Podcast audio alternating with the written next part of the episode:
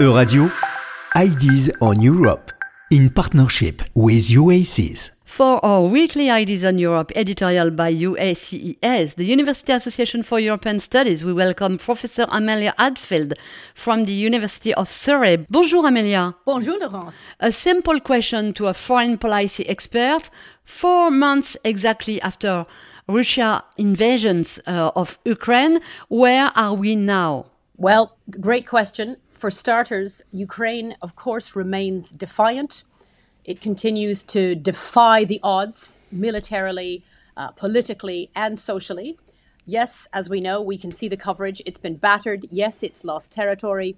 Yes, the southeast region looks increasingly fragile, but they're still standing.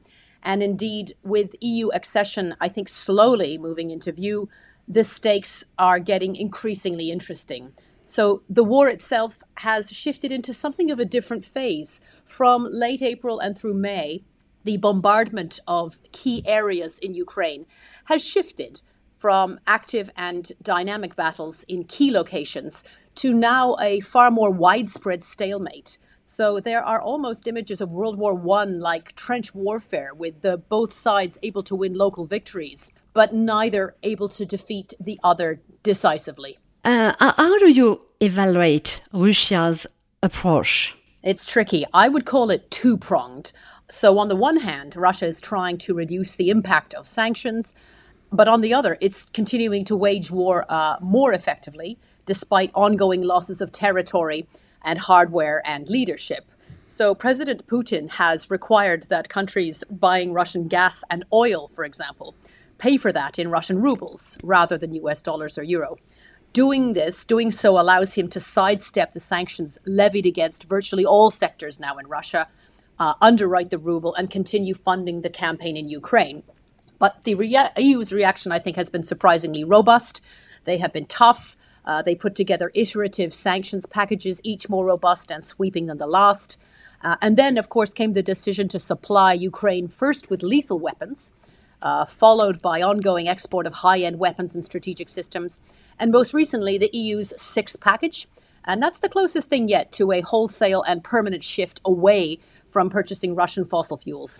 Is energy uh, security actually at the heart of the matter? Yes, it is, in many ways. EU member states and EU institutions have known for almost two decades now the extent of their dependency in terms of oil and gas imports and their explicit vulnerability with regards to Russian sourcing of those commodities. And now the chickens, I think, have come home to roost. So for Russia, a high stakes game of security of demand appears to have backfired. The considerable slice of Russia's national budget income, which is about 35 to 40% generated by energy, could be shrunk radically and possibly quite swiftly for Europe, this means energy security is back on the table with a vengeance.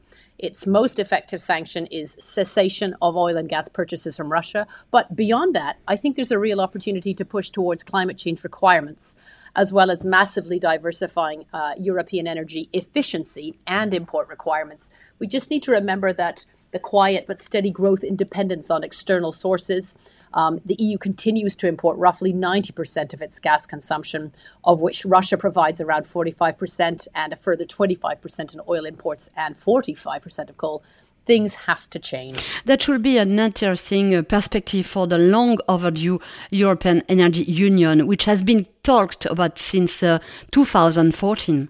You're right. And I think the timing at this point is right. But there's a world of challenges between here and there, much of it worsened by post COVID and crisis based shortages, uh, from supply chain problems, higher living costs, energy costs themselves skyrocketing. Uh, and very real questions as to the right government response to shield people from these price shocks. So, the material and the strategic reality of supporting Ukraine is going to require a real shift in the mindset of many Europeans as the European Union faces serious transformation in its ability to continue to underwrite peace, prosperity, and hard power. What's next then? Well, at this point, the EU and its member states need to remain resolute.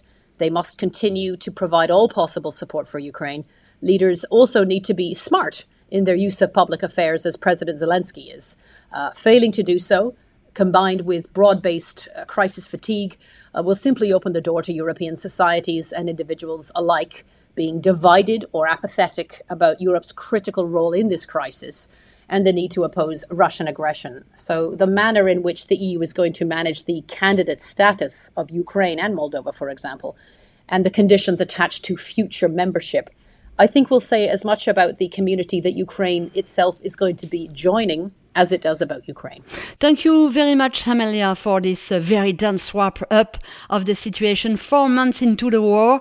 Ideas on Europe will be back next week for the final editorial of the season, and we will welcome Ellen Drake from the University of Loughborough.